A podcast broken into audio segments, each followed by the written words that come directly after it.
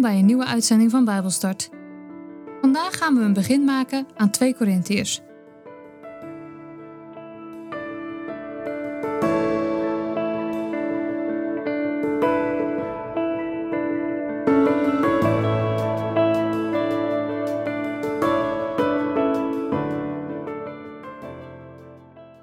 Ik lees uit de basisbijbel 2 Korintiërs 1, vers 1 tot en met 24. Dit is een brief van Paulus en van broeder Timotheus. Ik, Paulus, heb van God de taak gekregen om het goede nieuws van Jezus Christus aan de mensen te brengen. We doen de groeten aan de gemeente van God in Korinthe. Ook aan alle andere gelovigen in de provincie Achaïe. Ik bid dat onze God en Vader in alles goed voor jullie zal zijn en dat jullie vol zullen zijn van de vrede van God onze Vader en van de Heer Jezus Christus. We prijzen de God en Vader van onze Heer Jezus Christus. Hij is altijd in alles goed en vriendelijk voor ons. Hij bemoedigt ons in al onze moeilijkheden. Daardoor kunnen wij ook weer andere mensen bemoedigen die in moeilijkheden zijn.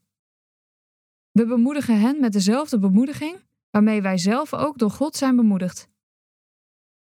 Want we hebben veel te lijden omdat we in Christus geloven. Maar daarom zullen we ook heel veel bemoediging krijgen van Christus. We hebben veel moeilijkheden. Maar dat is dus om jullie te kunnen bemoedigen en redden als jullie moeilijkheden hebben. En als wij bemoedigd worden, dan bemoedigt dat ook jullie. Want dan weten jullie dat jullie net zo bemoedigd zullen worden als wij. Wanneer jullie net zoveel moeten lijden als wij, zullen jullie ook net zo bemoedigd worden als wij. Dat weet ik zeker. We willen dat jullie weten wat een grote moeilijkheden we in Azië, in Turkije, hebben gehad. Het was bijna niet te verdragen. We gingen er maar vanuit dat ons doodvonnis al was getekend. Zo leren we dat we niet op onze eigen kracht moeten vertrouwen. Nee, we moeten altijd vertrouwen op God, die de doden weer levend maakt. En Hij heeft ons leven gered. En we vertrouwen erop dat Hij ons steeds weer zal redden. Jullie kunnen ons daarbij helpen door voor ons te bidden. Als veel mensen voor ons bidden, zullen ook veel mensen God prijzen voor alle keren dat Hij ons heeft gered en kracht heeft gegeven. We zijn er trots op dat we een zuiver geweten hebben. Want we zijn altijd tegen iedereen eerlijk en oprecht geweest. Vooral tegen jullie. Niet doordat wij zelf zo wijs zijn, maar door de kracht van God. Alles wat we jullie schrijven is helemaal zonder oneerlijke bedoelingen. Ik hoop dat jullie dat weten.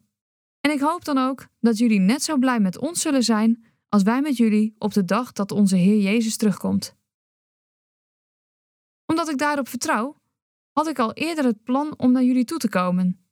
Want ik wilde een tweede keer een zegen voor jullie zijn. Ik had via Korinthe naar Macedonië willen reizen en dan van Macedonië terug naar jullie. Dan hadden jullie mij daarna kunnen helpen met mijn reis naar Judea. Maar ik heb mijn plannen moeten veranderen. Vinden jullie daarom dat ik niet te vertrouwen ben? Denken jullie dat ik net zo onbetrouwbaar ben als de ongelovige mensen? Dat ik ja zeg als ik nee bedoel? Maar ik zeg geen ja als ik nee bedoel. God weet dat ik zo niet ben. Want Gods zoon, Jezus Christus, over wie Silvanus, Timotheus en ik jullie hebben verteld, zegt ook geen ja als hij nee bedoelt. Hij is altijd ja. Want alles wat God heeft beloofd, heeft hij door Jezus ook gedaan. Jezus is Gods ja. Daarom zeggen we ook door hem amen. Zo is het. En dat eert God. God zorgt ervoor dat we samen met jullie stevig zullen blijven staan in ons geloof in Christus. Hij heeft ons met zijn geest gezalfd. Daarmee heeft hij als het ware zijn eigendomstempel op ons gezet, als teken dat we van hem zijn. Want hij heeft ons zijn geest in ons hart gegeven. Zijn geest is de voorproef en het bewijs van wat nog komen zal. God weet waarom ik niet meer naar Korinthe ben gekomen. Dat was omdat ik het jullie niet moeilijk wilde maken. Want ik zou streng tegen jullie hebben moeten zijn. Niet dat ik over jullie wil heersen, ik wil jullie gewoon blij kunnen maken. Want ik weet dat jullie stevig staan door jullie geloof.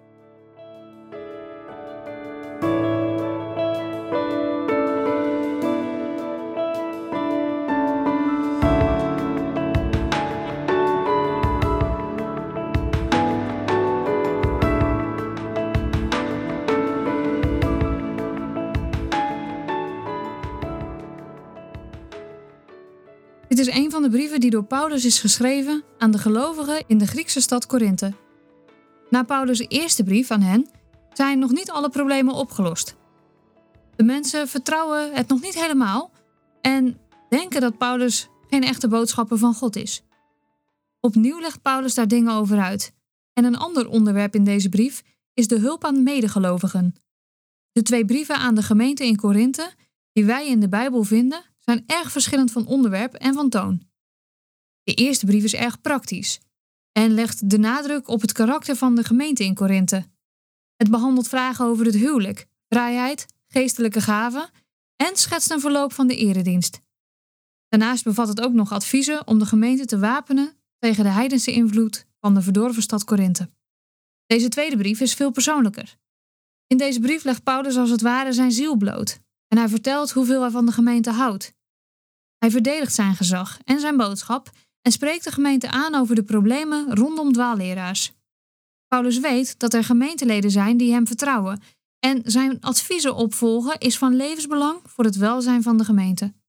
Naast Paulus' eigen getuigenis bevat het ook een getuigenis om de gemeente te wapen tegen de invloed van dwaalleraars en de gevolgen van die dwaalleraars. Je zou dit boek in vier onderwerpen kunnen opsplitsen. Allereerst verklaart Paulus zijn optreden. Dat is eigenlijk het gedeelte dat we vandaag hebben gelezen. Hoofdstuk 1 tot en met hoofdstuk 2, vers 13. Vanaf vers 14 van het tweede hoofdstuk tot en met hoofdstuk 7 verdedigt Paulus zijn roeping en zijn werk. In de hoofdstukken 8 en 9 verdedigt Paulus de collecte en in de laatste drie hoofdstukken verdedigt Paulus zijn gezag. Paulus gebruikt in deze brief vooral zijn eigen werk als voorbeeld. Verder heeft hij het ook nog over Timotheus en over Titus. Die gelijknamige Bijbelboeken zullen we later in het jaar nog gaan behandelen. En als laatste achtergrondinformatie, voordat we naar het gelezen stuk gaan, weten we uit de overleveringen dat Paulus de gemeente in Korinthe al drie brieven heeft geschreven. Twee daarvan zijn helaas verdwenen. Het Bijbelboek 1 Corinthiërs is niet de eerste in de reeks. Dat weten we onder andere uit de tekst van 1 Corinthiërs 5, vers 9. Daar heeft Paulus het over: Ik schreef jullie al eerder. In die brief gebruikt hij behoorlijk stevige taal om zijn onderwijs duidelijk te maken en om een aantal problemen recht te zetten. En omdat een aantal mensen Paulus nog steeds niet vertrouwen en aan zijn motieven en gezag twijfelen, schrijft hij hen een nieuwe brief. Paulus heeft de stad Korinthe tijdens zijn tweede zendingsreis bezocht en toen stichtte hij deze gemeente. Dat lezen we in Handelingen 18. En hij hield contact met de gemeente door brieven te schrijven. Zoals ik net al zei, zijn twee van die brieven dus opgenomen in de Bijbel. Brief 1 is zoekgeraakt. Brief 2 is in de Bijbel 1 Corinthiërs. Brief 3 is ook zoekgeraakt. En de vierde brief is dus het Bijbelboek 2 Corinthiërs. En deze tweede brief is ongeveer één jaar na 1 Corinthiërs geschreven. Hierin pakt Paulus de verdeeldheid binnen de gemeente aan, maar zijn adviezen werden niet altijd ter harte genomen, zodat de problemen ook niet verdwenen. Timotheus was bij het eerste bezoek aan de Corinthiërs aanwezig en vanwege de problemen die in de gemeente zijn, besluiten ze om Timotheus nog een keer naar Korinthe te sturen om hen bij te staan. Dat kun je lezen in 1 Corinthiërs hoofdstuk 4 en 16. Timotheus' verslag over de crisis die gaande is binnen de gemeente, is voor Paulus aanleiding om zo snel mogelijk op bezoek te komen. Hierover gaan we het in de volgende hoofdstukken nog wel hebben. In het begin van de brief groet Paulus de gemeente en alle gelovigen in de provincie Achaïe. De Romeinen hadden Korinthe tot hoofdstad van Achaïe gemaakt. Voor de mensen die dit graag op de wereldkaart willen kunnen plaatsen, Achaïe is de zuidelijke helft van dat wat nu Griekenland is. Het was een welvarende stad. Er was veel handel, want het lag vlakbij zee en het had een eigen haven. Maar daardoor kwamen er ook duizenden zeemannen per jaar die allerlei duistere gebruiken met zich meenamen. En hierdoor werd Korinthe het centrum van de prostitutie. In de oude wereld was Korinthe vooral bekend als meest zondige stad. Overal waar je keek zag je heidense tempels staan en die gingen hand in hand met afgodendiensten en seksueel immoreel handelen. Het Griekse werkwoord wat gebruikt werd voor immoreel seksueel leven was zelfs Corinthiseren. En juist in die stad, daar was de gemeente van Christus gevestigd. Midden in de onreinheid, midden in de zondige wereld. Geen wonder dat de christelijke gemeente voor grote verleidingen kwam te staan. Boven vers 1 van dit hoofdstuk staat in de basisbijbel: God redt en bemoedigt altijd, wat er ook gebeurt. En in vers 3 lezen we dat Paulus God prijst omdat hij hen altijd weer bemoedigt in alle moeilijkheden. Is natuurlijk niet zo dat als God ons troost, ook al onze beproevingen en moeilijkheden vanzelf oplossen. Troost kan ook betekenen dat we kracht, hoop en bemoediging krijgen om onze moeilijkheden aan te kunnen. Paulus bekijkt het van de positieve kant. Hij zegt: Wij prijzen de God en Vader van onze Heer Jezus Christus. Hij bemoedigt ons in alle moeilijkheden. En daardoor kunnen wij ook weer andere mensen bemoedigen die in moeilijkheden zijn. Wij bemoedigen hen met dezelfde bemoediging waarmee wij ook door God zijn bemoedigd. Want we hebben veel te lijden omdat we in Christus geloven. Maar daarom zullen we ook heel veel bemoediging krijgen van Christus. We hebben veel moeilijkheden. Maar dat is dus om jullie te kunnen bemoedigen en redden als jullie moeilijkheden hebben. En als wij bemoedigd worden, dan bemoedigt dat ook jullie.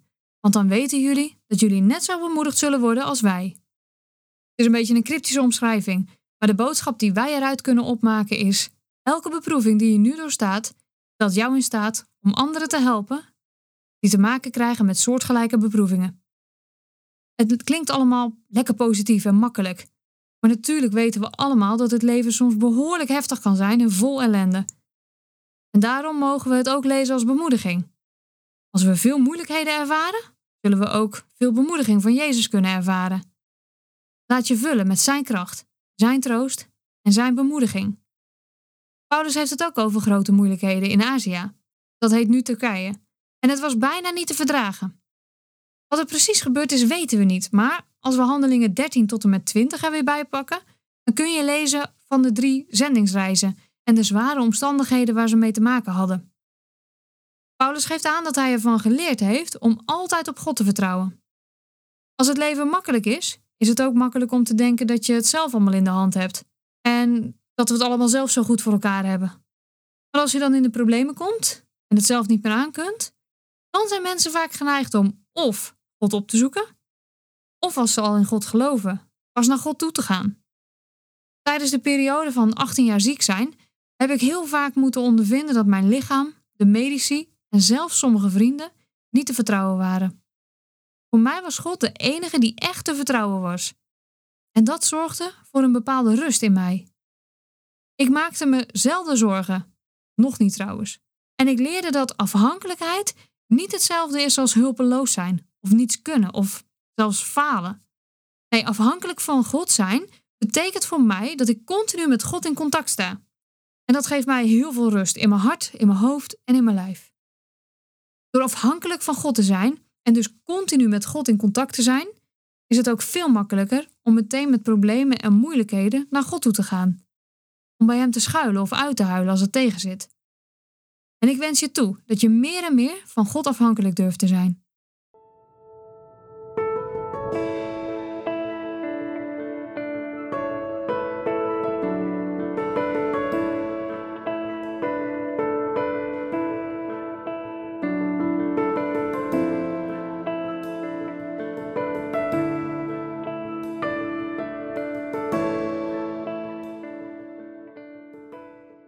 Was Bijbelstart, een programma van TWR. Het is gebaseerd op het Amerikaanse programma Through the Bible, ook wel TTB genoemd. En deze uitzending is een samenvatting van twee afleveringen. Wil je meer weten? Ga dan naar ttb.org of ga naar twr.nl/bijbelstart.